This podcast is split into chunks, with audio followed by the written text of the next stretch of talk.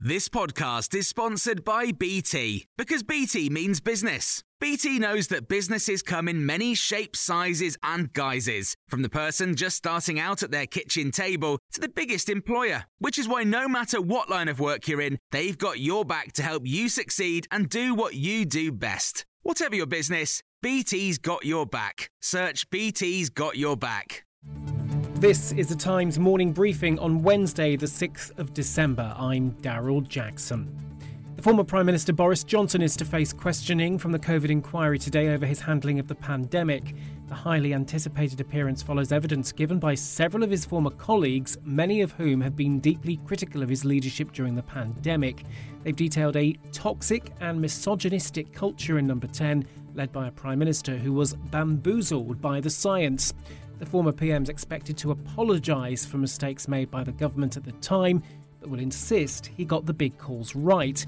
But Jane Merrick, policy editor of the i newspaper, told Times Radio he's expected to lay the blame on other people. He wants to say that he was actually advised by people like Chris Whitty, who was very concerned that we go into a lockdown too hard, it will damage the economy, it will damage mental health. So he is trying to sort of make the scientific case for his defence and how he acted in the way he did. And he's going to say that it, you know, it wasn't just me acting on a whim. I had all these advisors around me, and no, no less a person than the Chief Medical Officer for England was saying proceed with caution Conservative MPs have been privately assured by ministers that Rishi Sunak's emergency law to revive the government's Rwanda deportation policy will not breach Britain's international human rights obligations. Yesterday, the Home Secretary signed a new treaty which he says fixes problems the Supreme Court had with asylum seekers' safety in the country. The Times understands that the Prime Minister has ruled out the most hardline option, which would have meant opting out of the European Convention on Human Rights on asylum cases. Alexander Downer, former Australian Foreign Minister, told Times Radio the plan will work if the government gets through the legal challenges. As somebody pays whatever it is, 3,000 euros or something, to a people smuggler in Calais to get them to the UK, but they find they're going to end up in Rwanda, they probably won't pay the money. They'll stay in France. I mean, they'll have a choice between France and, and Rwanda. And I'm, I'm guessing, I could be wrong, but I think most of them will choose to stay in France. David Cameron's making his first visit to the US today since becoming Foreign Secretary. Support for Ukraine will top the agenda when he arrives in Washington later for a two day visit.